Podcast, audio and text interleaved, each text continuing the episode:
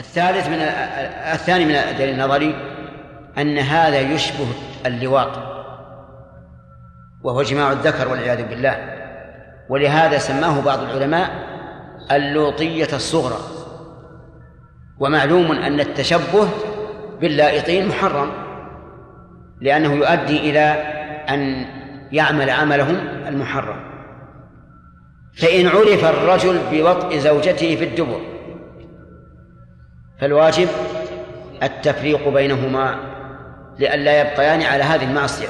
وقد نص على هذا شيخ الإسلام ابن تيمية رحمه الله وهو حق.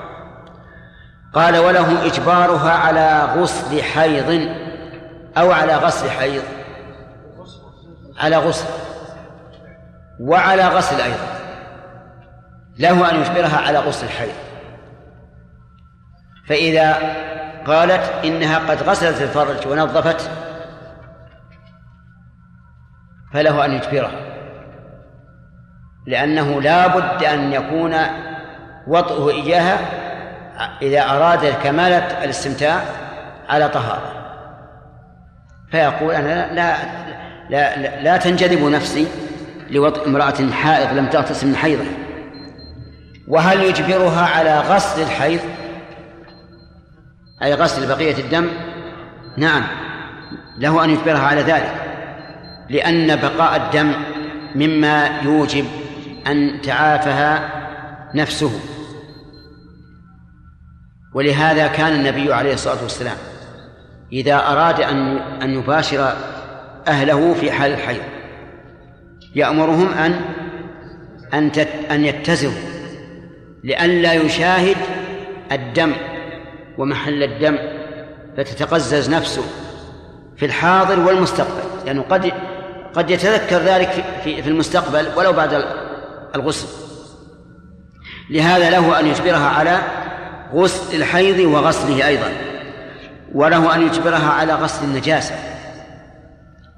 والنجاسة إذا كانت في محل الاستمتاع ولها يعني محل معين فله أن يجبرها على غسلها. لأن لا يتلوث بمباشرتها. وإن كانت في غير محل الاستمتاع مثل أن تكون في الظهر. لا علاقة لها بالاستمتاع وليست مشاهدة بينة بل هي بول قد يبس. فهل له أن يجبرها على ذلك؟ ظاهر كلام المؤلف أن له ذلك لأنه إذا تخيل أن في جسدها لطخة من البول فسوف يتقزز منها وينفر منها. وله أيضا على أخذ ما إجبارها على أخذ ما تعافه النفس من شعر ونحوه. يعني له أن يجبرها على أخذ ما تعافه النفس من الشعر. مثل الشارب. صحيح المثال؟ لا صحيح. بعض النساء ينبت لها شارب. فإذا قال لها أزيل شعر الشارب. قالت لا بأس الرجال لهم شوارب. له أن يجبرها؟ نعم له أن يجبرها. لأن هذا يوجب أن تعافى أن تعافى نفسه طيب إذا كان فيها شعرات في غير الشارب لكنها مشوهة للوجه له أن يأخذ أن يجبرها على ذلك؟ طيب شعر الإبطين؟ نعم له أن يجبرها على ذلك. شعر العانة كذلك من باب أولى. آه، طول الأظفار. له أن يجبرها على قصها نعم. اتباعا للسنة من وجه ولإزالة ما تعافه النفس من وجه آخر. وبهذه المناسبة أود أن أنبه أن بعض سفهاء النساء أو سفيهات النساء يتخذن شعارا يختص بالكافرات. تبقي ظفر الخنصر طويلا كأنه رأس الحربة. وبقية الأظفار تقصها هذا حرام. لأنه تشبه بالكفار ولأن النبي صلى الله عليه وسلم وقت في الظفر والشارب والأبط والعانة ألا تترك فوق أربعين يوما. طيب هل لها هي أن تطالبه بأخذ ما تعفه النفس؟ نعم. نعم. سبحان الله. ظاهر كلام المؤلف أنه ليس لها كذلك أنه ليس لها ذلك. لكن نقول إن قوله تعالى وعاشروهن بالمعروف تقتضي المعاشرة من الطرفين فلهن مثل الذي عليهن. فإذا شاء الزوج شائت الرأس منتفش الشعر نعم كله وسخ جاي من عمله بالمكاين نعم. زيت وديزل وبنزين وكل شيء. نعم. رائحته تفوح من من عشرة أمتار. فهل لها أن تجبره على التخلي من ذلك؟ الظاهر بلى. لأن الله قال عاشروهن بالمعروف وقال لهن مثل الذي عليهن بالمعروف. وقال بعض السلف إني لأتجمل لزوجتي كما أحب أن تتجمل لي. ولعل هذا يدخل في قوله تعالى في قوله صلى الله عليه وسلم لا يؤمن أحدكم حتى يحب لأخيه ما يحب لنفسه. قال ولا ولا تجبر الذمية على غسل الجنابة. الذمية هي التي بيننا وبينها عهد. ولا تكون الذمة إلا لأهل الكتاب اليهود والنصارى على ما هو المشهور. والصحيح أن الذمة تعقد للنصارى واليهود وغيرهم لكن غير اليهود والنصارى لا يحل للرجل أن يتزوج من نسائهم ولو أن المؤلف رحمه الله قال ولا تجبر الكتابية لكان أولى. أولى من وجهين لأن الكتابية يجوز نكاحها وإن لم تكن ذمية ولأن غير الكتابية لا يجوز نكاحها ولو كانت ذمية. فلو أنه قال ولا تجبر الكتابية على غسل الجنابة تزوج الإنسان يهودية أو نصرانية. فهي في نفسها لا يلزمها غسل الجنابة لأنه ليس ليس عليها صلاة. وغسل الجنابة إنما يجب للصلاة. لكن هل يجوز لزوجها أن يجبرها على غسل الجنابة؟ يقول المؤلف لا, لا يلزم. لا نعم يقول المؤلف لا يملك إجبارها. لا يملك إجبارها لأنها لا صلاة عليها وليس عليه شيء من من دينها والصحيح أن له أن يجبرها على غسل الجنابة. لأنها إذا لم تغتسل عن الجنابة سيبقى المحل كريها وربما يكون له رائحة غير طيبة منتنة. فالصواب أن له أن يجبرها على غسل الجنابة فإذا قالت له أنا لا أصلي يقول لكن الحق لي أنا. أنا لست أريد أن أجبرك على غسل الجنابة من أجل أن تصلي. لكن أجبرك على غسل الجنابة من أجل كمال الاستمتاع. والله الموفق نعم. شيخ لما قلنا الذي يجامع في الحيض آه، يكفر ويتصدق بدينار شيخ ترون هذا القول؟ أو نصفه.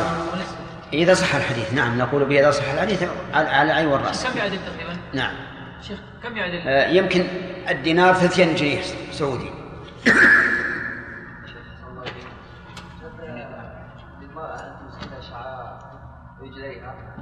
أن إيش؟ اللي في في المطاط اللي في الساق ها. اللي في الساق. أما إذا كثر وشوى حتى صارت قد ساقها كساق الرجال فلا بأس.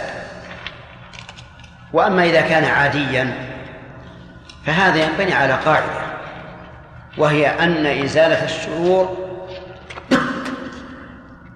لها ثلاث حالات. مأمور به ومنهي عنه ومسكوت عنه.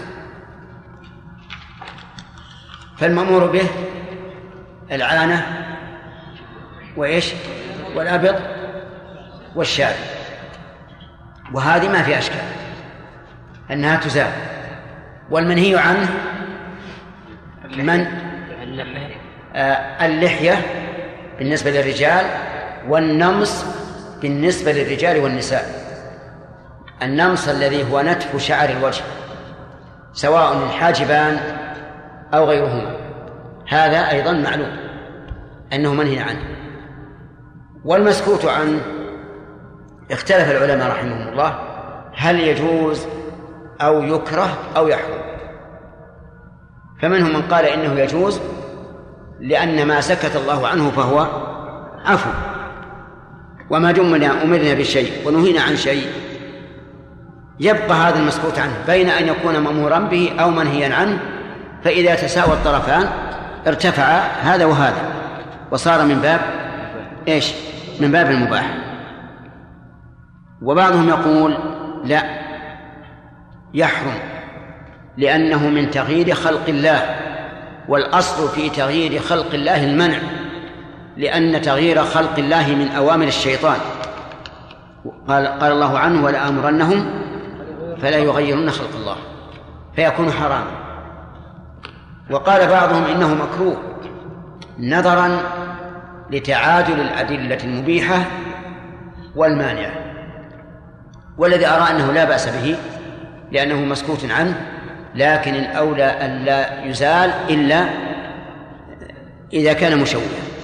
لأن الله لم يخلق هذا إلا لحكمة. لا تظن أن شيئا خلقه الله إلا لحكمة لكن لا قد لا نعلمه.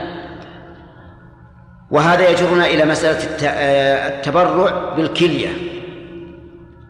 هل يجوز أو لا؟ بعضهم يقول يجوز لأن الإنسان قد يحيا على كلية واحدة. وهذا غلط. أولا لأنه أزال شيئا خلقه الله عز وجل وهذا من تغيير خلق الله وإن كان ليس تغييرا ظاهرا بل هو في الباطن. وثانيا أنه إذا قدر مرض هذه الباقية أو تلفها هلك الإنسان. لكن لو كانت لو كانت الكلية التي تبرع بها موجودة لسلم. ثالثا أن الإقدام على التبرع بها معصية. فإذا ارتكبناها إذا ارتكبها الإنسان فقد ارتكب مفسدة محققة. وإذا زرعت في الإنسان الآخر فقد تنجح وقد لا تنجح. فنكون ارتكبنا مفسدة محققة لمصلحة غير محققة. ولهذا نرى أنه لا يجوز للإنسان أن يتبرع بشيء من أعضائه مطلقة حتى بعد الموت. وقد نص على هذا أهل آه، فقهاؤنا رحمهم الله في آه، نعم ذكرها في الإقناع في باب تغسيل الميت. أنه لا يجوز أن آه، يقطع شيء من أعضاء الميت ولو أوصى به. نعم.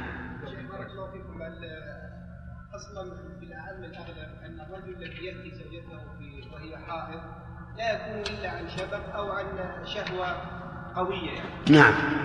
فلو قلنا يعني ما رأيكم لو قلنا يا شيخ إنه لا يفرق بينهما خشية أن يقع في معصية أكبر يعني يكون عرضه للزنا أو إيه إيش؟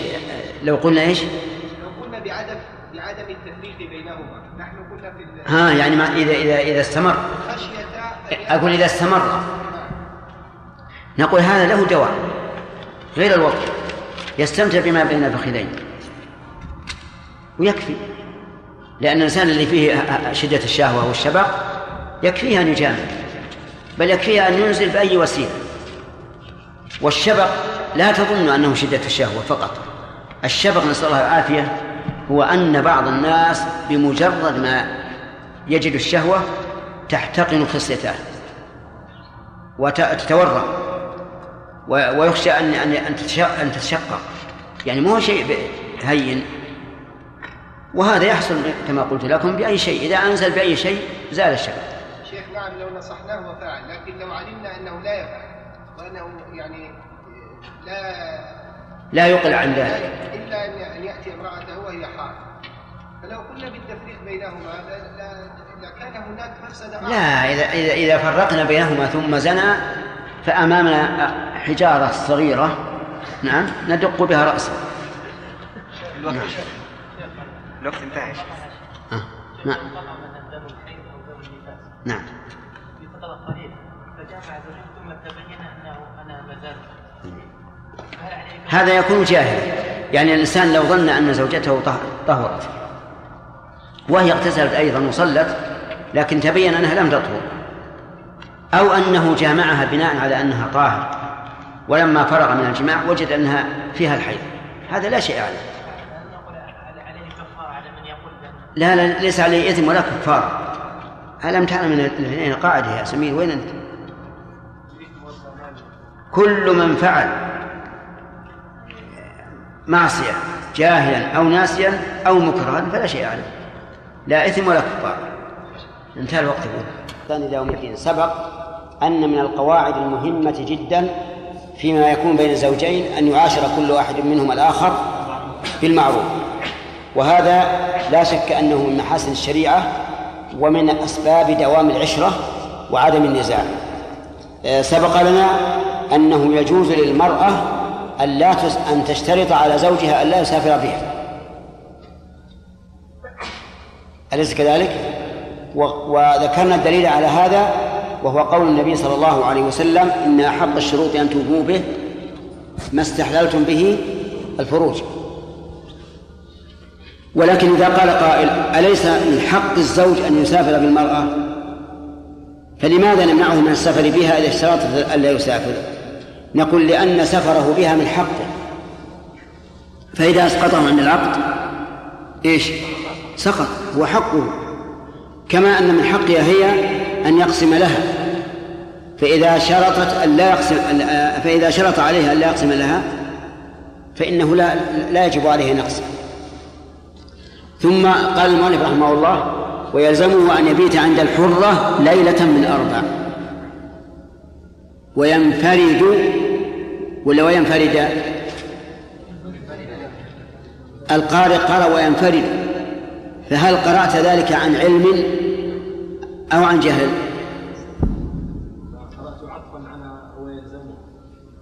ويلزمه. إيه. لا فيه أن يبيت.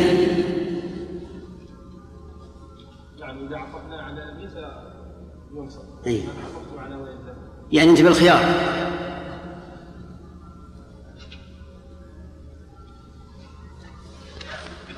إذا رمية غير رامي.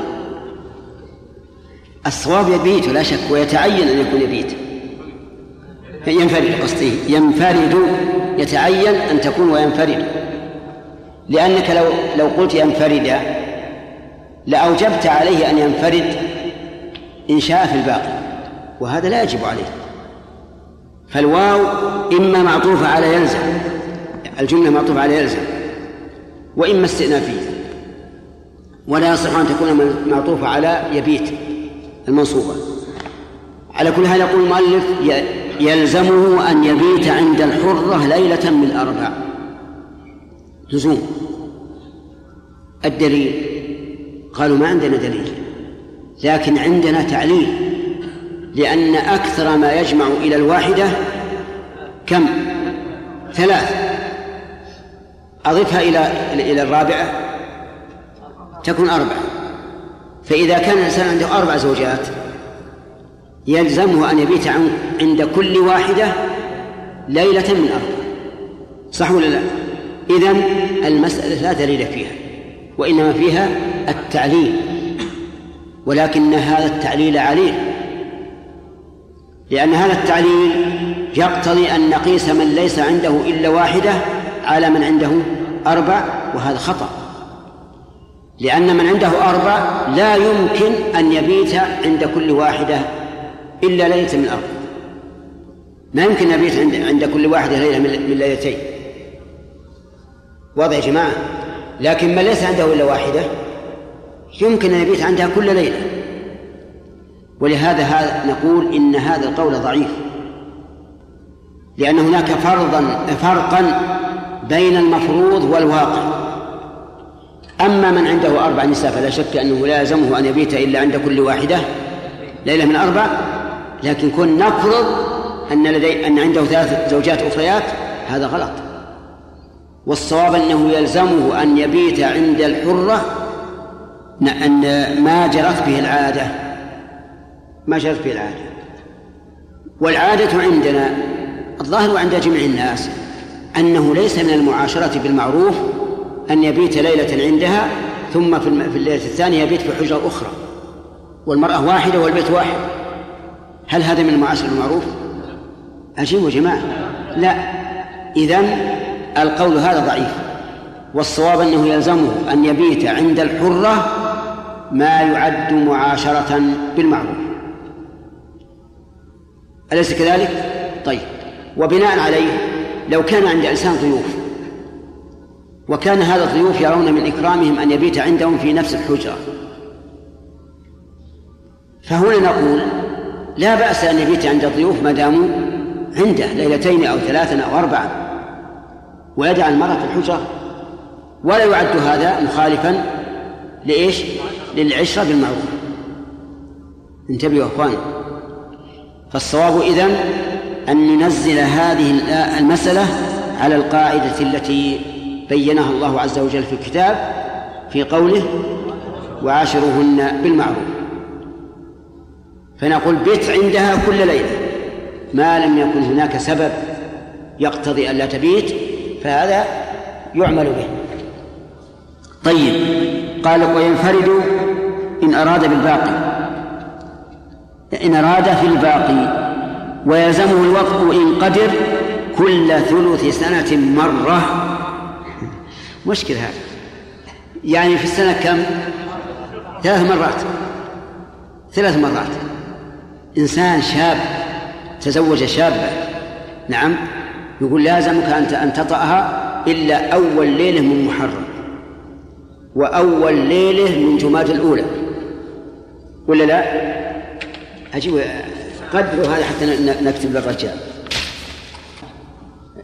تزوج امرأة شابة وهو شاب. ليلة أول ليلة من محرم. يطأها. وبعد ذلك متى؟ أول جماد الأولى. وبعدين جماد الأولى الثانية رجب أول رمضان أول من رمضان. كم هذه؟ ثلاث مرات. وهي شابة. الحاجة تدعو إلى أن يجمع أكثر من ذلك. وهو أيضا شاب يحتاج إلى تحسين فرجه نقول لازمك أن تجامع إلا في السنة ثلاث مرات. كل أربعة أشهر نعم كل كل ثلث سنة مرة. إيش الدليل؟ الدليل أن الله تعالى ضرب للمولي أربعة أشهر. فقال للذين يؤلون من نسائهم تربص أربعة أشهر فإن فاءوا فإن الله غفور رحيم وإن عزموا الطلاق فإن الله سميع عليم. فهل هذا الاستدلال بالآية الكريمة صحيح؟ الجواب لا. لأن الله تعالى قال عاشروهن بالمعروف. وليس من العشرة بالمعروف أن يتزوج امرأة شابة أن يتزوج رجل امرأة شابة ثم يدعها بعد أربعة أشهر يطأ مرة أما أما المولي فإن هذا شرع في حال خاصة وهي إيش؟ الإيلة. والإيلة له أحكام خاصة. ولهذا نقول للرجل إما أن تطأ في الأربعة أشهر وإما أن تطلق. فإن فاءوا فإن الله غفور رحيم وإن عزموا الطلاق فإن الله سميع عليم. فكيف نستدل في مسألة فرضت في حال الإيلة واليمين على نقيس عليها مسألة في الرخاء. هذا مخالف للقياس. إذا ما هو الصواب؟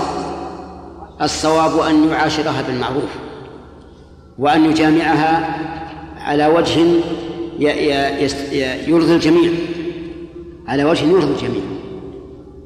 فكما أن الرجل له رغبة في الجماع ومن الناس من يرغب أن يجامع كل ليلة أو في اليوم مرة وفي الليل مرة فكذلك المرأة لها رغبة في الجماع.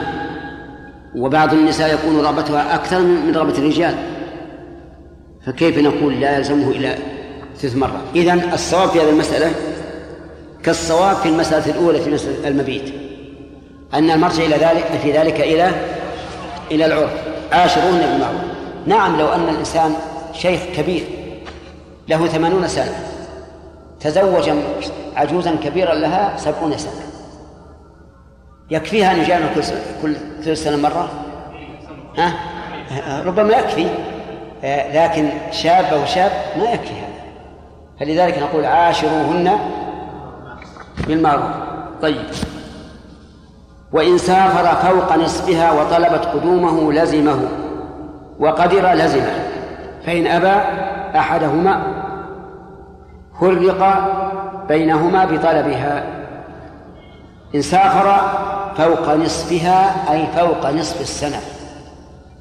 كم نصف السنة؟ الأخ. ستة أشهر نصف السنة الهلالية ما هي الميلادية؟ نعم. كل واحد. ما دليلك على أن نصف السنة ستة أشهر ها؟ إيش الدليل؟ ها؟ شو تقسم على اثنين؟ ما والدليل ما الدليل على أن المقسوم إذا قسمته على اثنين حصل ستة؟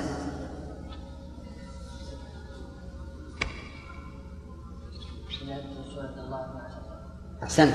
إن عدة الشهور عند الله اثنا عشر شهر طيب إذا سافر فوق نصف سنة إن إن كان المرأة سكتت ورضيت بسفره ما عليها شيء ولا نطالبه بشيء. لماذا؟ لأن الحق لها فإذا سكتت سكتت وإن طالبت بقدومه فإن قدر أن يقدم لزمه. وإن لم يقدر كما لو كانت هناك حروب أو مخاوف أو برد شديد لا يتمكن معه معه من الحضور. أو معيشة مضطر إليها لا يستطيع أن يدعها فهنا نقول تتقدر المسألة بقدر إيش؟ الحاجة والضرورة. وإذا لم يكن وإذا لم يكن هناك عذر قلنا لا بد أن ترجع إلى أهلك. فإن لم يفعل وطالبت بالفراق فرق بينهم. لأنه لا يمكن أن تبقى المرأة معلقة لا مزوجة ولا مطلقة. إما أن تكون زوجة حقيقة ويأتي إليها الإنسان وإما أن إذا رغبت أن يفرق بينهم وقوله إن أبى أحدهما أحدهما إيش الأحد؟ أن الجماع كل ثلث سنة مرة. والقدوم إذا سافر فوق نصف السنة. طيب. فإن سافر نصف سنة أو ثلث سنة فلا فلا لازمها لا لازمه أن يلبي طلبه. قال المؤلف وتسن التسمية عند الوطء وقول الوالد يعني يسن الإنسان إذا أراد إذا أتى أهله أن يسمي وأن يقول ما ورد. فيقول بسم الله اللهم جنبنا الشيطان وجنب الشيطان ما رزقتنا. كلما أراد أن يأتي أهله يقول اللهم جنبنا الشيطان وجنب الشيطان ما رزقتنا. قال النبي صلى الله عليه وسلم فإنه لو قدر بينهما ولد لم يضره الشيطان أبدا. فهذا من أسباب حماية الولد من الشيطان. حماية الجسم نعم وحماية المنهج والعمل وما أرخص هذه القيمة. أن يقول الإنسان بسم الله اللهم جنبنا الشيطان وجنب الشيطان ما رزقتنا. انتبه. وهل ونعم لم الرسول يقول لم يضر الشيطان ابدا. فإن قال قائل يوجد من الناس من يسمي عند كل ما نعم من يسمي كل ما أتى أهله ويكون ولده شريرا. فكيف الجمع بين الواقع وبين الحديث؟ لأن الحديث لا يمكن أن يكذب والواقع لا يمكن أن يكذب. نقول إن الرسول عليه الصلاة والسلام ذكر السبب ذكر السبب. ولا يلزم من وجود السبب أن يقع المسبب لأنه قد يكون هناك مانع. أرأيتم أن النبي صلى الله عليه وسلم قال في الحبة السوداء إنها شفاء من كل داء إلا الموت. وأن الإنسان قد يستشفي بالحبة السوداء ولكن لا لا يبرأ. نقول نعم الرسول يذكر الأسباب ولكن هناك موانع. فعليك أن تفعل السبب موقنا بأنه سينفع ثم الأمر بيد الله عز وجل. طيب وهل تقوله المرأة؟ قال بعض العلماء إن المرأة تقوله والصواب أنها لا تقول. لأن النبي صلى الله عليه وسلم قال لو أن أحدكم إذا أتى أهله ولأن الولد إنما يخلق من ماء الرجل كما قال الله تعالى فلينظر الإنسان مما خلق خلق من ماء دافق يخرج من بين الصلب والترائب. فالحيوانات المنية المنوية إنما تكون من ماء الرجل. ولهذا هو الذي نقول له عند إذا أراد أهله أن يقول بسم الله اللهم جنبنا الشيطان وجنب الشيطان ما رزقتنا. فإن قال قائل أرأيتم لو أتى أهله وهو عار؟ أيقول هذا الذكر؟ الجواب نعم يقول هذا الذكر. لأن الرسول عليه الصلاة والسلام أطلق ولأنه لا حرج أن يأتي الرجل أهله عاريا وهي عارية أيضا. لكن السنة أن يلتحفا بلحاف واحد حتى لا تبرز سوآتهما ويكونان شبيه ويكونا شبيهين بالحمارين. نعم. قال المؤلف رحمه الله ويسن أيضا وتكره كثرة الكلام. متى؟ قبل أن يأتي ولا بعد أن يأتي؟ ولا حال الإتيان؟ حال الإتيان. أما قبل الإتيان فليكثر الكلام بما يثير الشهوة لأنه ينبغي للإنسان إذا أتى إذا أراد أن يأتي, أهله أن يفعل كل ما تثور به شهوة المرأة حتى تكون مستعدة للقاء وحتى تنال من اللذة مثل ما يناله. لكن إذا كان في حال الإتيان فلا يكثر الكلام. يعني لا يكثر الكلام حين الإتيان إذا أراد أن يتكلم يتكلم قبل. نعم. ربما بعض الناس مثلا وهو يأتي أهله يقول والله أنا أحبك وأفعل وأفعل وسأشتري لك كذا وأزين كذا. نعم. ويذكر الحياة الزوجية كلها. زعم أن هذا أفضل وليس كذلك. حتى قال بعضهم إن هذا يحدث التمتام. يعني يحدث أن يبدأ الإنسان يتمتم في كلامه. فالله أعلم هل هذا يكون أو لا لكنه لا ينبغي أن يتكلم حال الجماع. نعم. ويأتي البقية إن شاء الله. نعم.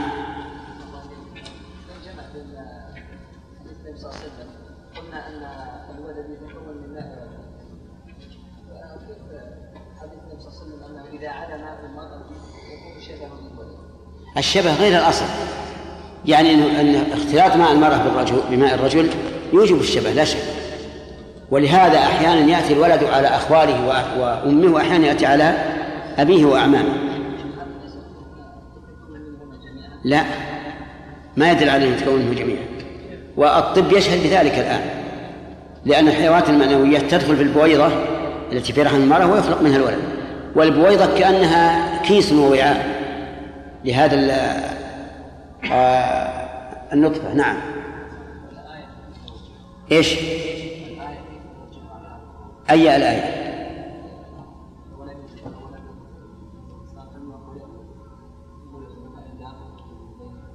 أي. نعم هو هذه الآية. هي اللي تدل على ما ذكرنا.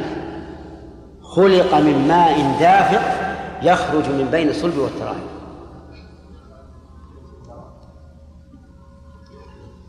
المرأة بارك الله فيك. آه، اسأل خبيرا من كان متزوجا. لا يمكن أن يكون ماؤه دافقا. الماء الدافق هو ماء الرجل. ولا يمكن أيضا أن يكون ماء الرجل دافقا إلا بشهوة.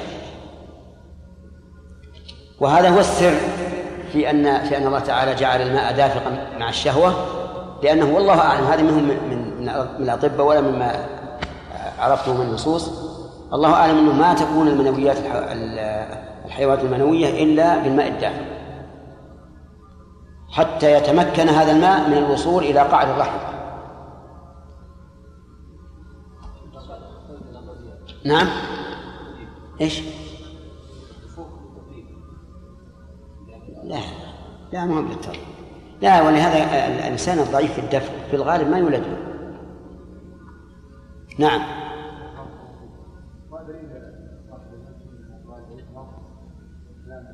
إيش؟ إيه؟ هو ما قلت لك علة ما في دليل لكن في التعليل أنه يحدث التمتمة ما هو؟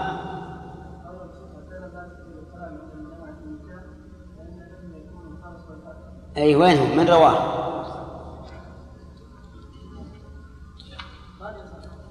دور إن شاء الله تعالى وتأتيني بالدرس القادم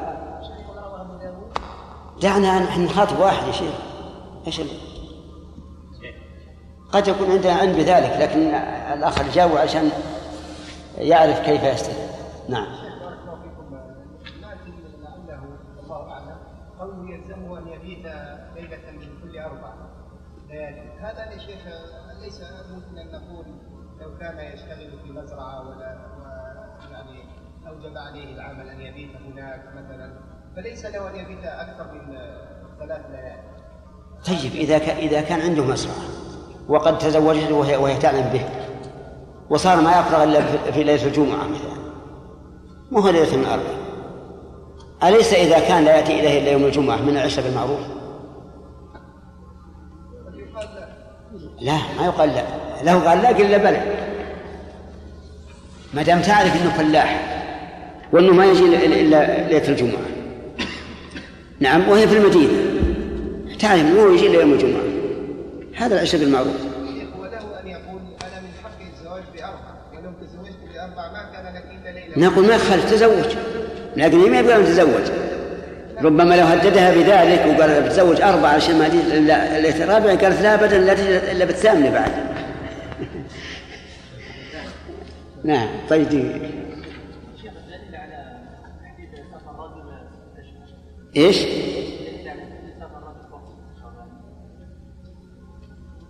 إيش؟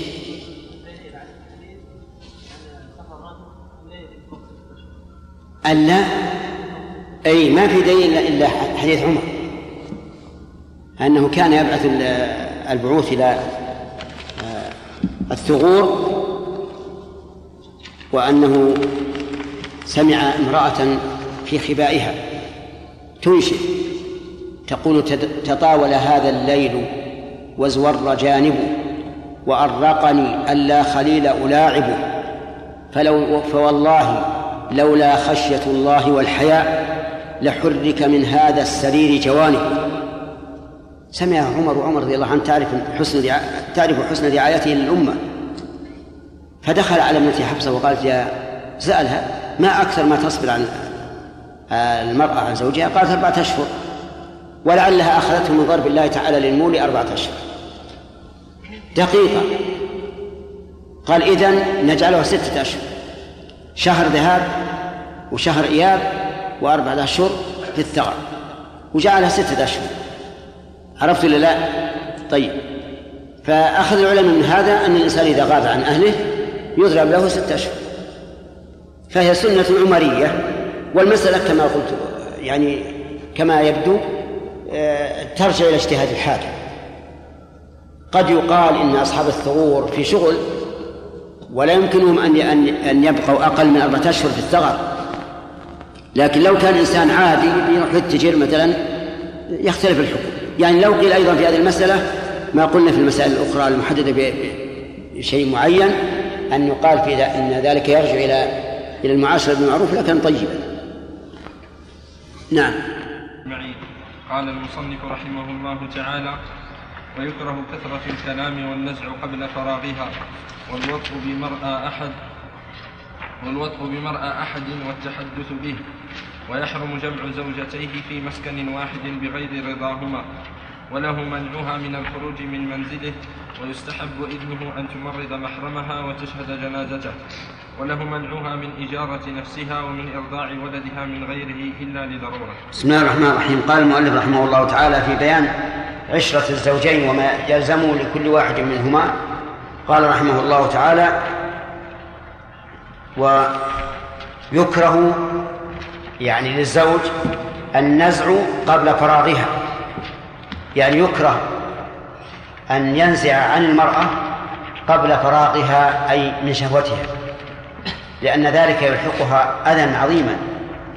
فلا بد أن ينتظر حتى لو أنزل فإن الواجب فإن الواجب عليه والمؤلف يقول يكره والصحيح أنه يحرم حتى تنتهي شهوته.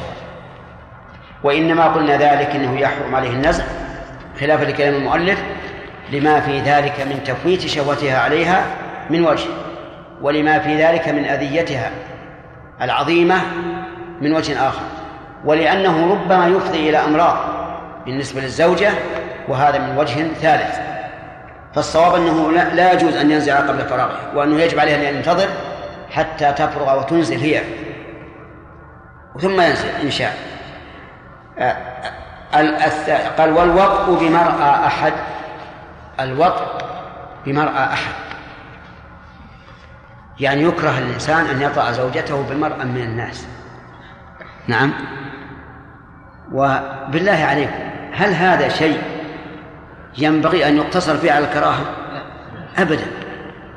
هذا حرام لا إشكال فيه. حتى المروءة لا تقبل هذا إطلاقا. يعني يجوز الإنسان أن يضجع زوجته في مجمع من الناس ويجامعها أمامه. ولاحظوا أن مراد المؤلف إذا لم يكن هناك كشف عورة فإن كان كشف عورة فإنه لا يجوز لأن كشف العورة محرم. لكن بلا كشف عورة مثل أن يكون معها في لحاف واحد وأمام الناس يفعل بها. يصير هذا إطلاقا. أيما هذا أعظم قبحا من أن يجامعها في محل مستور ثم يخرج الناس ويقول جامعت زوجتي وفعلت بها كذا وكذا. أين أشد؟ هذا أشد. نعم. الأول أشد. الأول أشد بكثير. ولهذا هذه تعتبر من هفوات بعض الفقهاء رحمهم الله. والصواب أن ذلك حرام. وأنه لا يجوز إطلاقا. لا في الشرع القويم ولا في الذوق السليم. أبدا. أن يجامعها في بمرأة أحد قال والتحدث به بإيش؟ بالجماع. يتحدث. يقول فعلت بأهلي كذا وكذا وفعلت كذا وكذا آه، جامعتها مضطجعة أو على جنب أو على ظهر أو ما أشبه ذلك. حرام هذا. نعم مكروه عند المؤلف. مكروه. ولكن الصواب أنه محرم وأنه من أعظم الذنوب. وقد أخبر النبي عليه الصلاة والسلام أن شر الناس منزلة يوم القيامة عند الله الرجل يفضي إلى أهله فيتحدث بما جرى بينهما وكذلك المرأة. والصواب أن ذلك محرم بل لو قيل إنه من كبائر الذنوب لكان أقرب إلى النص أن يتحدث الناس أن يتحدث الرجل بما صنع بأهله. وهذه أيضا من هفوات بعض العلماء رحمهم الله. إذا كان الرسول يقول إن إن أشد الناس منزلة عند الله أو نعم. أشر الناس منزلة عند الله يوم القيامة من فعل كذا وكذا. كيف نقول هذا مكروه؟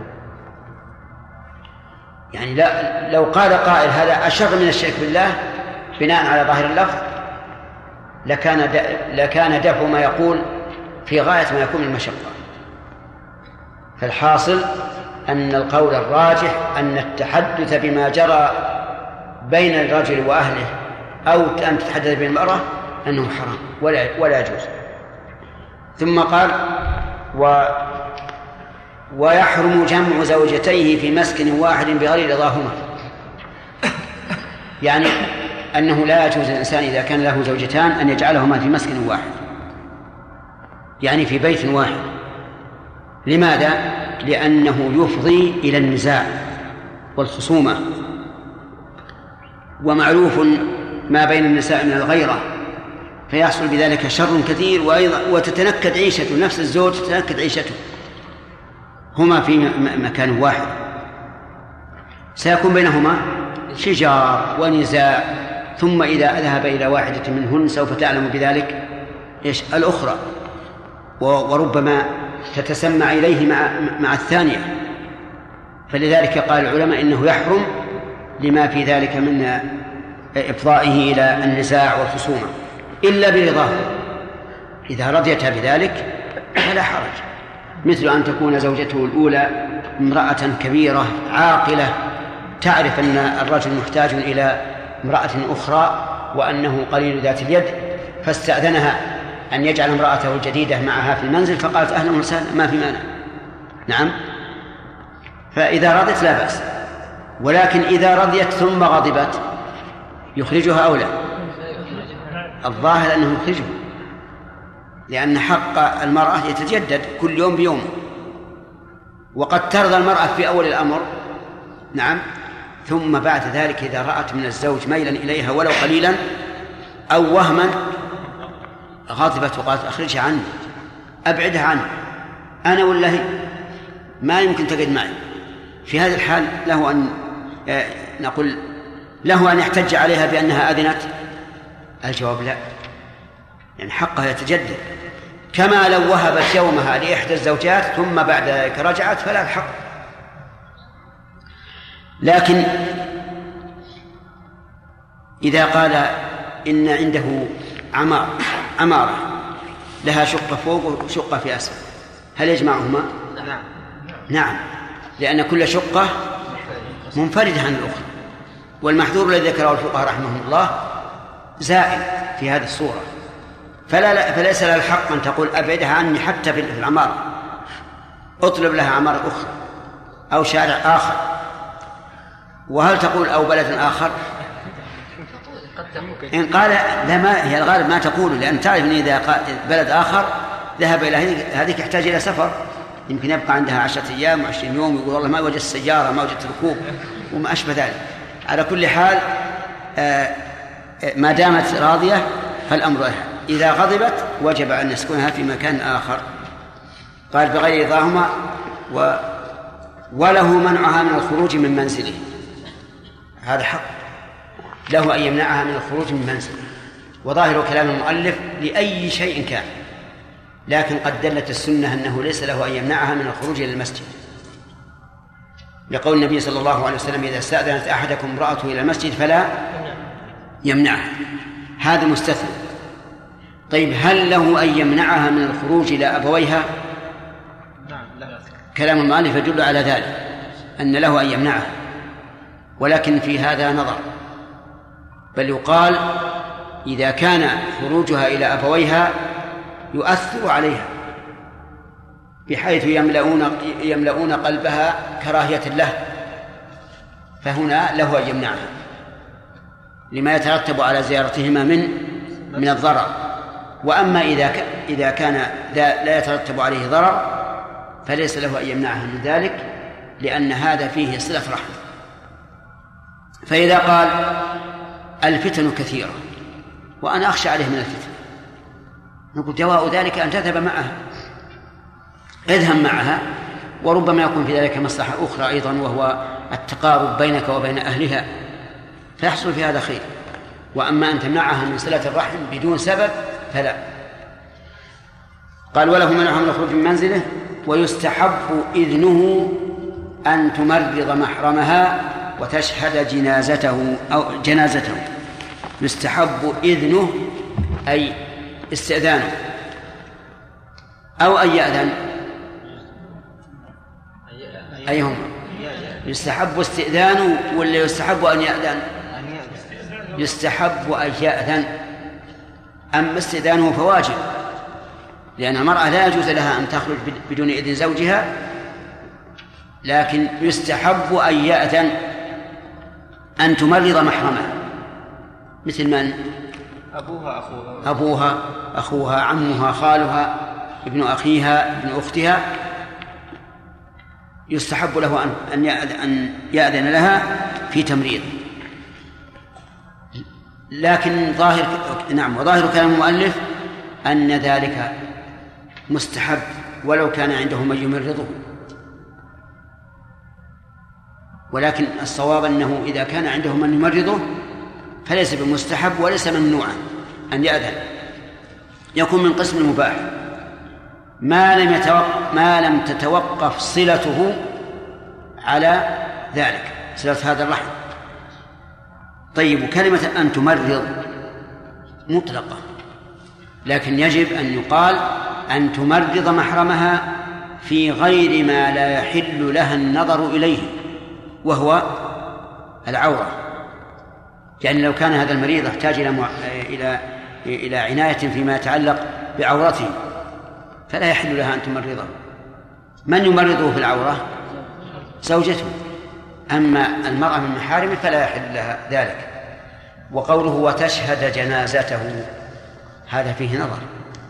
إلا إذا أراد تشهد جنازته قبل حملها بأن تذهب إلى بيته وهو ميت لتنظر إليه مثلا فلا بأس.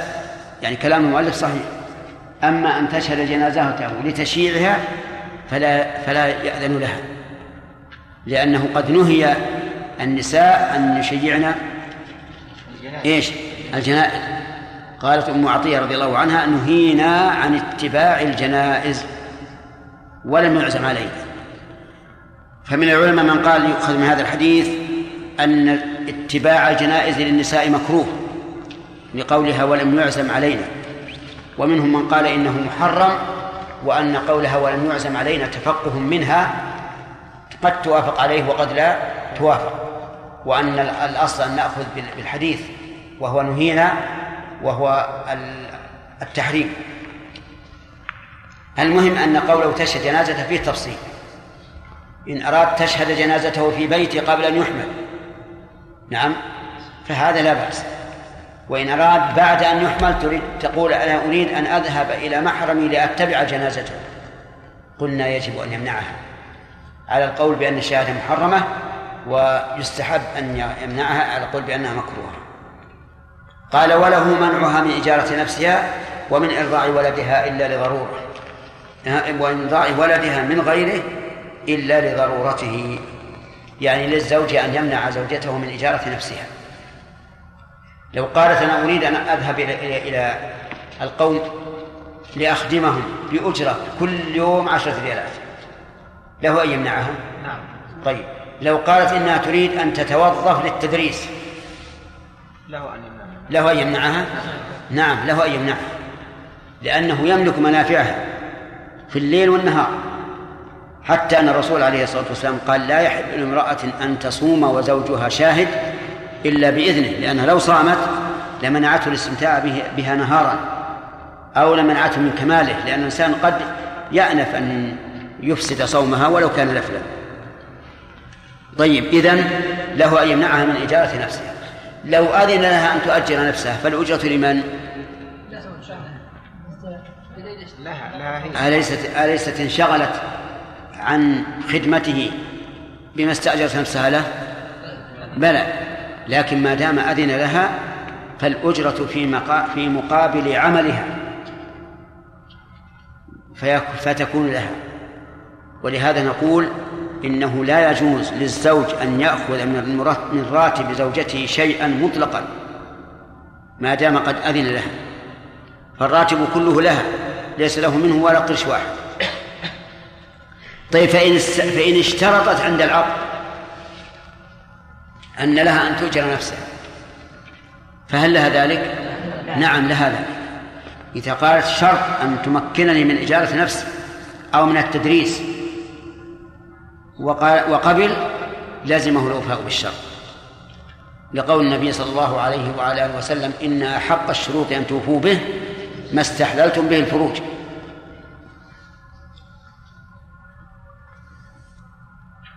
ثم قال نعم. وكذلك أيضا له منعها من ارضاع ولدها. ولدها من غيره إلا لضرورته. يعني لو كانت امرأة تزوجها ولها ولد من غيره ترضعه. فقال لا ترضعيه فله منعه من ذلك. لأن لأن اشتغالها بإرضاع هذا الولد يؤدي إلى نقص قيامها بحق الزوج. فله أن يمنعها إلا لضرورته. ما هي ضرورته؟ أن يكون محتاجا إلى الرضاع ولا يقبل ثدي غيرها. لأنه يوجد من الصبيان من لا يقبل إلا أمه. لو تجعل في فمه أي شيء من من الثدي ما يقبل إلا هدي أمه كما قال تعالى عن موسى وحرمنا عليه المراضع من قبل فكان لا يقبل ثدي أحد. موسى. هذا يوجد أيضا آه، في الأطفال من لا يقبل ثدي أي أنثى من من غير أمه. فإذا كان هذا الصبي من زوجها الأول محتاجا إلى إرضاعها إياه فليس للزوج أن يمنعه. طيب إن اشترطت عند العقد أن ترضع ولدها من غيره فقبل. لها ذلك ويلزمه أن يوفي به. لقول النبي صلى الله عليه وسلم إن أحق الشروط أن توفوا به أن توفوا به ما استحللتم به الفروج. وعلم من قول المؤلف من غيره أنه لو منعها من إرضاع ولدها منه فهل له ذلك؟ ليس له ذلك. لأن هذا هو ما جرى ما جرى عليه عمل المسلمين. قديما وحديثا أن المرأة ترضع أولادها من زوجها وأنه لا يمكن أن يمنعها. وأظن في الغالب أنه لا يمكن أن أحدا يقول لزوجته لا ترضعي ولدي. لكن لو فرض أنه أحمق يريد أن لا يراها مشتغلة بغيره إطلاقا. نعم ومنعها من إرضاع الولد. فإنه لا يملك ذلك بعض الناس أحمق إذا صاح الولد بالثدي قال يلا طلعه برا قال ارضعه قال لا ترضعيه هل له أن يمنعها من ذلك وهي زوجة والولد منها منه نعم ليس له ذلك نعم كان الرجل يعني لا يتقي الله عز وجل إذا كان الرجل إيش؟ لا يتقي الله نعم إذا الأمر بين أن تعصيه أو أن تبر والديها إيه لا تعصي. لا حق الوالدين عليها هي مو عليه هو وهي معذورة في هذا الحال. ليس له إلا إذا كان يفسد عليه كيف؟ وقلنا يا شيخ أن الزوج ليس له منعها إلا إذا المذهب له منعها. المذهب له منع. لكن نحن قلنا إنه ينبغي لا يمنعها إلا إذا افسد أفسدوها عليه. وهذا داخل في قوله تعالى وعاشروهن بالمعروف.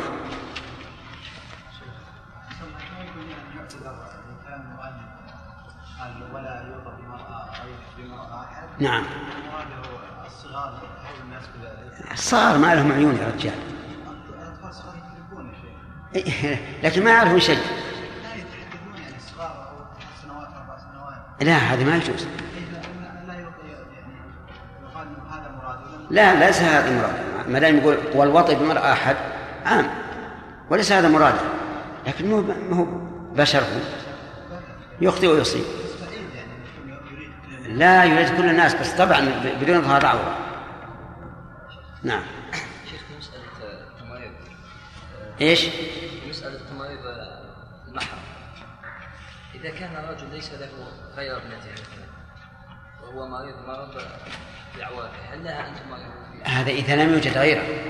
يعني مثلا لو كان هذا الأب مريضا بمرض يتعلق بالعورة وليس له زوجة. لكن له ابن وبنت أيهما الذي يباشر؟ الابن. إذا لم يكن له ابن فالبنت تباشر لا بأس. إي نعم هذه حاجة.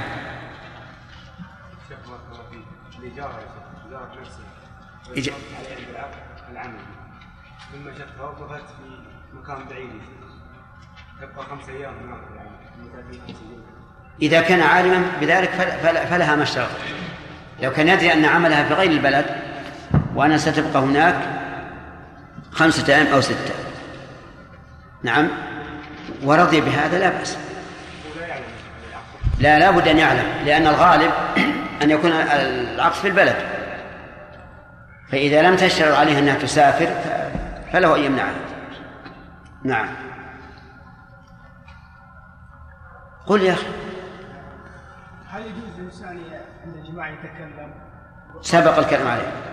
نعم. لا يجوز للزوج أن يأخذ من زوجته شيئا نعم. شيخ إذا قبل اشترط قبل الإذن ذلك. ها؟ اشترط عند العقد؟ لا ليس قبل عند العقد؟ قبل عند العمل قبل العمل عند الإذن. لكن لكنها لا لم تشترط أن تعمل؟ لم تشترط أن تعمل. عند العقد. أصبر خليك. لم تشترط عند العقد أن تعمل. له له أن يمنعه. لكن لو اصطلحوا وإياه على أن تعمل وله نصف الراتب مثلا. فلا بأس. إيه لا لا بأس.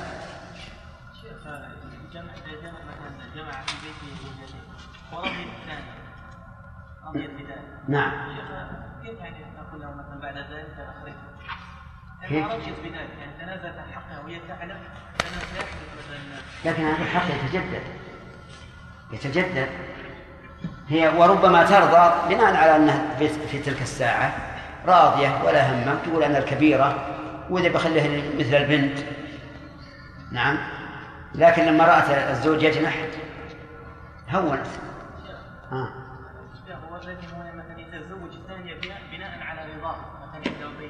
أي نعم. يتزوج الثانية بناء على رضاه وليس له بيت ثاني. لما نعم. تقول مثلا أين يضع أي نعم.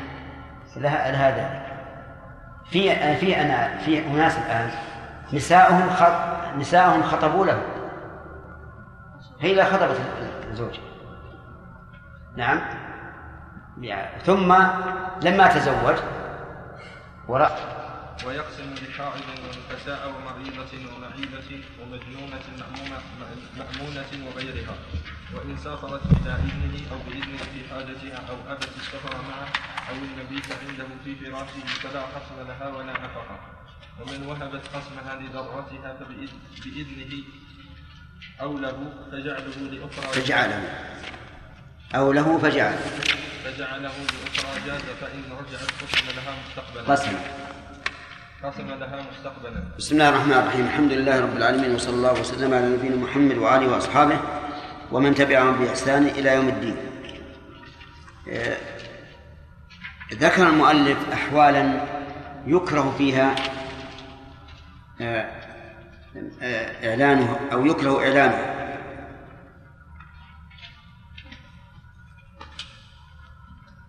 نعم ذكر أنه يكره الوقت مع أحد نعم. أو أن يحدث الناس بما بما فعل مع زوجه طيب.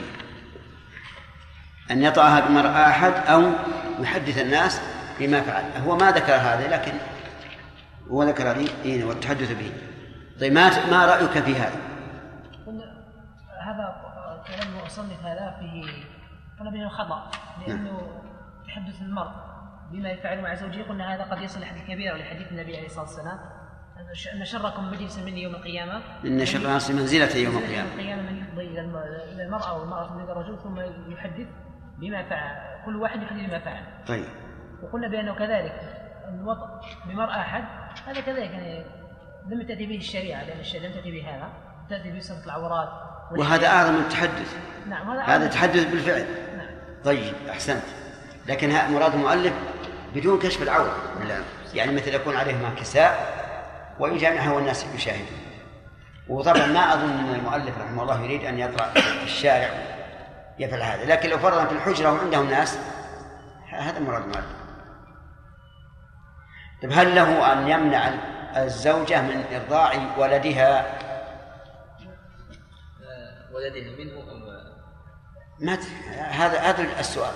بالتفصيل إذا كان الولد من غيره نعم. فله أن يمنعها إلا لضرورة نعم. أما إذا كان الولد له فليس له أن يمنعها توافقون على التفصيل؟ نعم. نعم صح. طيب. هل يجوز أن يجمع زوجتيه في منزل واحد؟ مطلقا ولو رضيا ولو رضيتا يعني يجوز برضاه. وبدون رضاهما لا يجوز. صح. لكن لو رأى أن أنهما وإن رضيتا الآن فسوف يحصل النزاع في المستقبل. هل يجمعهما؟ يعني له أن يجمعهما فإن وجد بينهما نزاعا فصلهما إي نعم. ثم قال المؤلف رحمه الله ويجب عليه أي على الزوج أن يساوي بين زوجاته في القسم لقول النبي صلى الله عليه وسلم من كان له امرأتان فمال إلى إحداهما جاء يوم القيامة وشقه ماء وهذا يدل على أن عدم عدم التسوية من كبائر الذنوب لأنه رتب عليه الوعيد. لكن يقول في القسم لا في لا في لا في الوطن يعني لا في الجماع. فله أن يجامع إحداهما مرتين أو ثلاثا ولا يجامع الأخرى أبدا. وعللوا ذلك بأن الجماع ينشأ عن المحبة والمحبة لا يملكها الإنسان ولا يستطيع أن يتمل أن يتحكم فيها. وقد قال الله تعالى ولن تستطيعوا أن تعدلوا بين النساء ولو حرصتم. فلا تميلوا كل الميل فتذروها كالمعلق. ولأنه ولأن النبي صلى الله عليه وسلم كان يقسم بين زوجاته ويعدل ويقول هذا قسمي فيما أملك فلا تلمني فيما لا أملك. وهذا حق. لأنه إذا كان لا يرغب إحداهما فإنه لا يمكن أن أن يجامعها إلا بمشقة. ثم إن تكلف الإنسان للجماع يلحقه الضرر. إذا لم يكن هناك داعي يدعوه إلى الجماع فإن تكلفه يضر الإنسان. فإذا كان يتكلف الجماع لهذه المرأة ولا ينشط عليه فإنه لا يلزم به لا يكلف الله نفسا إلا وسعها. لكن لو تعمد أن يجمع نفسه لإحداهما. فهل نقول إن هذا داخل في اختيار في اختياره فيحرم؟ أو نقول الأصل أنه لا تجب المساواة في الجماع. الأول, الأول. يعني لو أن الإنسان يجمع نفسه لإحداهما. الثاني لا يجامعها علشان يكون نشيطا على الجماع في الثانية. فإن هذا حرام عليه. لأنه, لأنه يملك ذلك. طيب هل يجب أن يعدل بين زوجاته في الهبة والعطية أو لا؟ نعم. يجب. يقول الفقهاء رحمهم الله أما في النفقة الواجبة فواجب وما عدا ذلك فليس بواجب. فمثلا إذا كان قد أعطى كل واحدة ما تحتاجه من النفقة وصار يأتي للأخرى بالحلي والفرش والخدم والسيارة أيضا اشترى لها سيارة بهيجة طيبة والأخرى يركبها على حمار. نعم. يقول الفقهاء إنه لا حرج عليه جائز لأن الواجب هو الإنفاق وقد قام به. وما عدا ذلك فإنه لا حرج عليه فيه. لكن هذا القول ضعيف والصواب أنه يجب أن يعدل بين زوجاته في كل شيء في كل شيء يقدر عليه. لقوله صلى الله عليه وسلم من كان له امرأتان فمال إلى إحداهما جاء يوم القيامة وشقه ماء طيب إذا تزوج جديدة على الأولى فمعلوم أن حاجة الجديدة ستكون ليس لها سبب بالنسبة للأولى. الجديدة سوف يعطيها مهرا ويشتري لها حليا ويشتري لها غرفة نوم وأشياء وأشياء. فهل يلزمه أن يعطي الأولى مثلها؟ لا. لا. لأن هذا تابع للنفقة. ولا تقول الأولى أنت والله أعطيتها مثل خمسين ألف مهر أعطني خمسين ألف. يقول لا أنت مهرك سبق. قالت مهري كان النساء رخيصة ولا أعطيتها لله عشرين ألف. كم من اليوم؟ نقول اليوم يمكن مهر أقل من عشرين ألف بعد. نعم؟ فلا نوافقه لا نوافق على هذا. لكن ما يتطلبه النكاح بالنسبة للمرأة الجديدة لا يلزمه أن يعطي الأولى مثله. يقول عماده الليل لمن معاشه النهار والعكس بالعكس. عماده أي القسم الليل لمن معاشه النهار. وهؤلاء هم أكثر الناس أكثر الناس معاشهم في النهار. قال الله تعالى وجعلنا الليل لباسا وجعلنا النهار معاشا. لكن قد يكون بعض الناس معاشه في الليل كالحارس الذي يحرس الأسواق في الليل وما أشبه ذلك. نقول من كان معاشه في الليل فعماده عماد القسم في حقه النهار. ومن كان معاشه في النهار فعماد القسم في حقه الليل. طيب إذا قلنا هذا العماد فكيف يقسم؟ يقسم لواحدة يوما وليلة وللأخرى يوما وليلة. وله أن يأتي كل واحدة منهما في يوم الأخرى. لا أن يخص إحداهما بذلك. يعني مثلا آه، له زوجتان فاطمة وخديجة. يقسم لفاطمة يوما وليلة ولخديجة يوما وليلة. لا حرج أن يأتي فاطمة في يوم خديجة وخديجة في يوم فاطمة. لكن على السواء. أما إذا كان آه، اليوم يوم فاطمة فإنه يأتي خديجة وإذا كان يوم يوم خديجة فلا يأتي فاطمة فهذا جور جور لا يجوز. قال ويقسم لحائض ونفساء ومريضة ومعيبة ومجنونة مأمونة وغير مأمونة. طيب يعني يقسم لكل زوجة أيا كانت حالها. يقسم الحائض مع أن الحائض لا يجوز وضعها لكن يقسم لها من أجل الأنس به وكونه وكونه عندها. فإن اتفقت الزوجان الزوجتان على أن الحائض لا قسم لها بمعنى أنه إذا كانت إحداهما حائضا صار عند الأخرى مدة حيض. وتراضيا تراضيا بذلك فلا بأس. لكن إذا كانت كل واحد تريد يومها فلا بد أن يقسم لها ولو كانت حائضا لأن هذا ظاهر فعل النبي صلى الله عليه وعلى آله وسلم. ونفساء يقسم لها أيضا.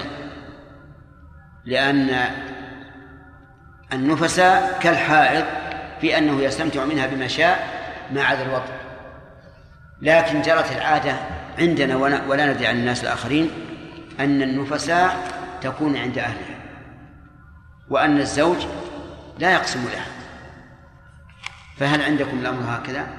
نعم ها؟ نعم آه. المص... نبدأ بالمصريين نعم النفساء تبقى في بيت زوجها؟ لا في في بيت أهلها في بيت أهلها ها إذا اختلف العرف. طيب وفي الجزائر؟ تبقى في بيتها. في بيتها. ما تذهب إلى أهلها نعم. وعندكم إذا وش الغالب؟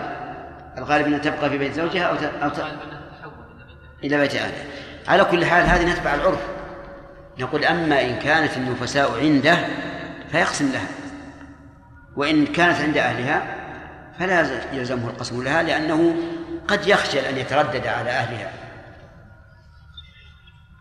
طيب إذا قلنا إنها عند أهلها وقلنا لا قسم لها فهل إذا كانت ليلة هذه النفساء يذهب ويبيت في المسجد ولا يبيت عند الثانية؟ أم ماذا؟ نعم. طيب. المساجد مغلقة؟ عند جيرانه مثلا. نقول على كل حال إنه إذا كان لا, لا, لا يقسم للنفساء فلا بأس أن يوفر جميع أيامه للأخرى. لكن بشرط أنها إذا نفست الأخرى يوفر أيامه للأولى. طيب. فيكون هذا عدلا. حتى لو فرض أن أن النفاس يختلف.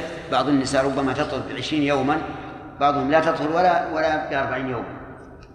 فهذا لا لا بأس به. يعني يسامح فيه. كذلك يقسم لمريضة. لمريضة. وهذا واضح. أنه يجب عليه أن يقسم المريضة حتى وإن كان لا يستمتع بها الاستمتاع الكامل لكن هي زوجته. وربما نقول إن قسمه للمريضة أوجب من قسمه للصحيحة لما في ذلك من جبر خاطرها وإدخال السرور عليها. وإدخال السرور على المريض له أثر بالغ في شفائه وعافيته. وظاهر كلام المؤلف ولو كان مرضها معديا كالجذام ونعم وهو كذلك. لأنه يمكن للزوج أن يتخلص من هذا. فيقول للمريضة بمرض معدي إما أن توافقي على إسقاط القسم لك وإما أن أطلقك. يخيرها ما في مانع. ومجنونة مأمونة وغيرها. هذا عندي مشكلة ها؟ نعم. عندكم نعم ومعيبة. يعني يقسم المعيبة امرأة رجل له زوجتان. إحداهما معيبة وسيأتي إن شاء الله بيان العيوب يقسم لها ولو كانت معيبة. مثل أن تكون امرأة لا يمكن جماعها لسد في فرجها فيقسم لها. ولو كانت معيبة لأن قلنا المقصود بالقسم هو إدخال السرور والأنس على كل واحد منهما. يقسم لمجنونة. لو كان إحدى الزوجتين مجنونة. مأمونة أو غير مأمونة. مجنونة يعني ليس لها عقل لكنها مأمونة. لا يمكن أن يخطر على باله أنها سوف تأخذ السكين وتشق بطنه. وغير مأمونة أيضا يقسم له يعني لو كانت مجنونة غير مأمونة يخشى أنه وهو نائم تقوم عليه وتذبح مثلا. يقول يقسم لها لماذا؟ وهو يقول أنا الآن علي خطر ما دام غير مأمونة علي خطر نقول لا من ألزمك بها؟ فيه طريق للتخلص منها ما هو؟ الطلاق. والحمد لله ما, ما دام المسألة ممكن أن يتخلص الإنسان منها فما دام قد أبقاها ورضي بها على هذه الحال فالواجب عليه أن يعطيها حقها من القسم. إذا قال إن هذه المجنونة لا تدري سواء جئت أو ما جئت. نقول نعم وإن كانت لا تدري لأنه لابد أن تعطيها حقها. وإن سافرت بلا إذن أو بإذنه في حاجتها أو أبت السفر معه أو المبيت عنده في فراشه فلا قسم لها ولا نفقة. هذه مسائل نذكرها مسألة المسألة. إذا سافرت بلا إذنه فليس لها قسم ولا نفقة. لأن هذا يعتبر نشوزا. امرأة مثلا آه، طرأ عليها أن تذهب إلى إلى أهلها في بلد آخر فقالت لابنها الأكبر امش معي. وسافرت بلا إذن الزوج. فهذه ليس لها قسم وليس لها نفقة. أو بإذنه في حاجته أيضا ليس لها قسم ولا نفقة. يعني هي طلبت من الزوج قالت أحب أن أسافر إلى أهلي لزيارتهم. قال لا بأس أنت حرة. سافرت يقول ليس لها قسم وليس لها نفقة. أما عدم القسم فظاهر. ليش؟ لأنه مسافر لبعدها عنه وعدم تمكنه من ذلك. وأما سقوط النفقة فيقول المؤلف لأن النفقة في مقابلة الاستمتاع. والآن لا يمكن الاستمتاع بها لأنها سافر ولكن هذا التعليل عليل والصحيح أنه يجب أن ينفق عليها لأنها إنما سافرت ومنعته من الاستمتاع بإيش؟ بإذنه والحق له. فإذا سافرت وقد أذن لها أن تسافر وجبت عليه النفقة سواء لحاجتها أو لغير حاجتها. طيب. هل يلزمه أن يعطيها قيمة التذاكر أو أجرة السيارة أو لا؟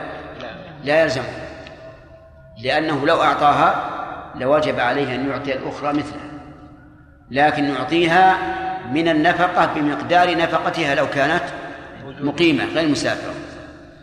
وفهم من قوله إن سافر لحاجتها أنه لو أذن لها أن تسافر لحاجته فإنه لا تسقط لا يسقط القسم ولا النفقة. أما عدم سقوط النفقة فظاهر. فيرسل لها نفقة أو تنفق من مالها وترجع عليه بعد. لكن كيف يقسم لها وهي مسافرة؟ القسم لها مسافرة أنها إذا رجعت قضاها قضى لها ما ما تخلف عن قسمته. لكن كيف السفر لحاجته إيش الصورة؟ يمكن تذهب لتأتي له ب... نعم. تذهب لتأتي له بشيء من النافع تمرض العمل ها؟ تمرض المسلمة في بلد آخر. كيف؟ تمرض والدته. طيب. هذه من الحاجات. أن تمرض أمه. قال إن أمي في المستشفى الفلاني مثلا هو في المدينة وأمه و... أمه في مكة. دخل في المستشفى فقال لإحدى الزوجتين آه، اذهبي إليها مرضيها. فذهبت. الحاجة لمن؟ الحاجة للزوج. لا تسقط نفقتها ولا القسم لها. وعندي في عدم سقوط القسم نظر. فإن الظاهر أن القسم يسقط لأننا لو قلنا بعدم السقوط صار في ذلك ضرر على الزوجة الأخرى ولا سيما إذا طال السفر. لنفرض أنها بقيت في السفر شهرين. ثم رجعت. وقالت أريد نصيبا من القسم. إذا قسم لها سيبقى منقطعا عن الأخرى لمدة شهرين وهذا قد يؤثر عليها. أما النفقة فالأمر فيها واضح. طيب يقول أو أو أو بإذن في حاجتها أو أبت السفر معه. هذه المسألة الثالثة. إذا أبت السفر معه فليس لها قسم ولا نفقة يعني إنسان له زوجتان وأراد أن يسافر إلى مكة لعمرة. فقال لزوجتيه اذهبا معي. أما إحداهما فذهبت وأما الأخرى فأبت. التي ذهبت لها القسم والنفقة واضح. والتي أبت ليس لها قسم ولا نفقة لأنها ناشز والناشز ليس لها نفقة وليس لها قسم. لا يستثنى من هذه المسألة وهي أن تأبى السفر معه ما إذا كانت شرطت عليه عند العقد أن لا يسافر بها. فإن شرطت عند العقد أن لا يسافر بها وتخلفت عن السفر بناء على الشرط فلها النفقة والقسم. نعم. أو أبت المبيت عنده في فراشه هذه المسألة الرابعة. إذا دعاها إلى فراشه فأبت فليس لها قسم وليس لها نفقة وهي آثمة. وقد قال النبي صلى الله عليه وسلم إذا دعا الرجل امرأته إلى فراشه فأبت أن تجيء لعنتها الملائكة حتى تصبح. يقول فلا قسم لها ولا نفقة. ففهمنا الآن أن المرأة إذا منعت حق الزوج سقطت نفق نفقتها طيب وإذا منع نفقتها نفقتها فهل يسقط حقه؟ الجواب نعم. وإن عاقبتم فعاقبوا بمثل ما عوقبتم به. فإذا كان الزوج يمنع يمنع زوجته من النفقة فلها أن تمنع نفسه نفسها منه. ولها أن تأخذ من من ماله بدون علمه طيب إذا كان يسيء معاملتها فهل لها أن تسيء معاملته؟ نعم. لقوله تعالى فمن اعتدى عليكم فاعتدوا عليه بمثل ما اعتدى عليكم. والله أعلم. نعم. لو سافرت بإذنه في حاجتها نقول- إيش؟ لو سافرت بإذنه في حاجته. نعم. هل ال- طبعا يجب عليها أن أن- يجب عليه الإنفاق والقسم. وأن يدفع لها تذكرة ال- إي نعم. السفر. كل ما يتعلق بالسفر. نعم. كانت العلاقة بين الرجل والمرأة نوع من سوء التفاهم نعم. ذكرتم انها أنه إذا اسقط حقها لها ان تسقط حقها. هل تكون هذه مثل قاعدة يعني تكون قاعدة مضطرده فانها قد تعمم مثلا بين الوالد وأبنائه إذا اساء تربيه هل يكون الولد يقر؟ لا لا. لأن الولد يجب عليه أن يبر والده. والمرأة؟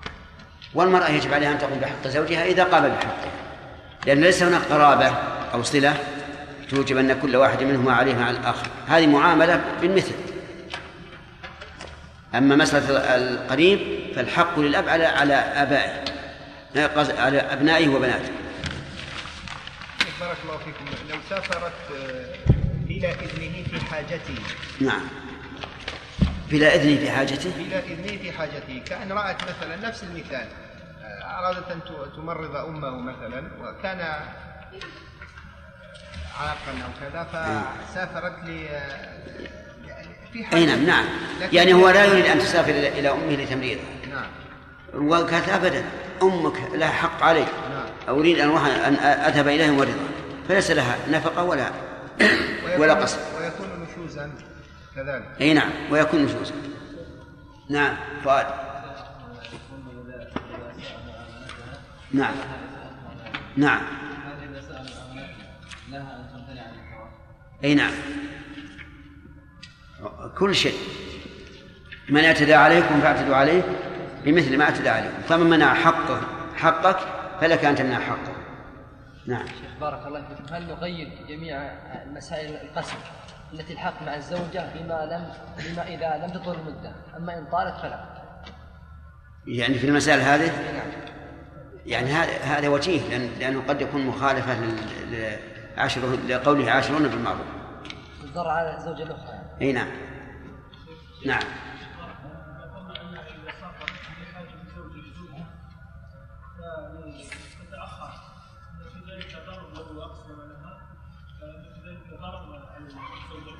نعم.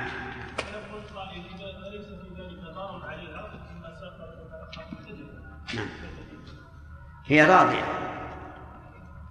المرأة اللي سافرت في حاجتها تعرف أنها ستبقى شهرين مثلا وراضية بذلك.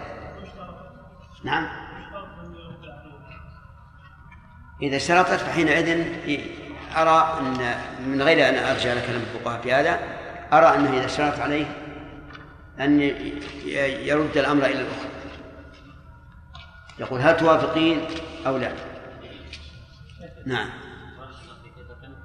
زوجات مريضة أو معيبة أو ولكنه لا يستطيع الصلاة بكثرة الأعمال التي تترتب على الصلاة فماذا يصنع؟ يستعين بالله وي- ويقسم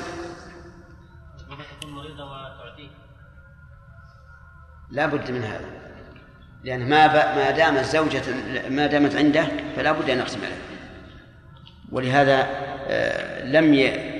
يبقي النبي صلى الله عليه وسلم زوجة حين أراد أن يطلقها إلا حين أسقط حقها نعم إذا أراد السفر إلى ديار الكفار نعم فأبت أن تسافر معه هل تلزمه النفقة؟ لا. ما لا يلزم. لأن يجب أن تسافر معه. لأنه بالإمكان أن تذهب إلى إلى هذه البلاد وتحمي نفسك حتى يعني أنا أرى أن ذهاب الرجل بدون أهله إلى البلاد الأخرى خطر عليه. وكم من مصائب وقعت في هذا. تجد الرجل يروح مثلا يقول لأهله امشوا معي ويقول لا. ثم إذا ذهب إلى هناك ضاع. نعم. المرأة عند أن لا فأبى وقال هذا الشرط لا ثم علمت المرأة أن هذا الشرط جائز في الجمهور فطالبت الزوج فيما بعد نعم. كيف يكون؟ لا هذا يسقط حقه. ما دام اسقطت يسقط. إلا إذا قالت بناء على ذلك أو بناء على أن القول الراجح هو هذا اسقط. لا لم تقل أجل اذا يسقط حقه. الواجب انها تحتاط نفسها تعلم. وإن تزوج بكرا أقام عندها سبعا ثم دار وثيب ثلاثة وإن أحبت سبعا فعل وإن أحبت سبعا فعل وقضى مثلهن للبواقي. بسم الله الرحمن الرحيم. الحمد لله رب العالمين وصلى الله وسلم على نبينا محمد وعلى آله وأصحابه ومن تبعهم بإحسان إلى يوم الدين. سبق لنا قاعدة في مسألة القسم أن عماده الليل لمن معاشه في النهار والنهار لمن معاشه في الليل.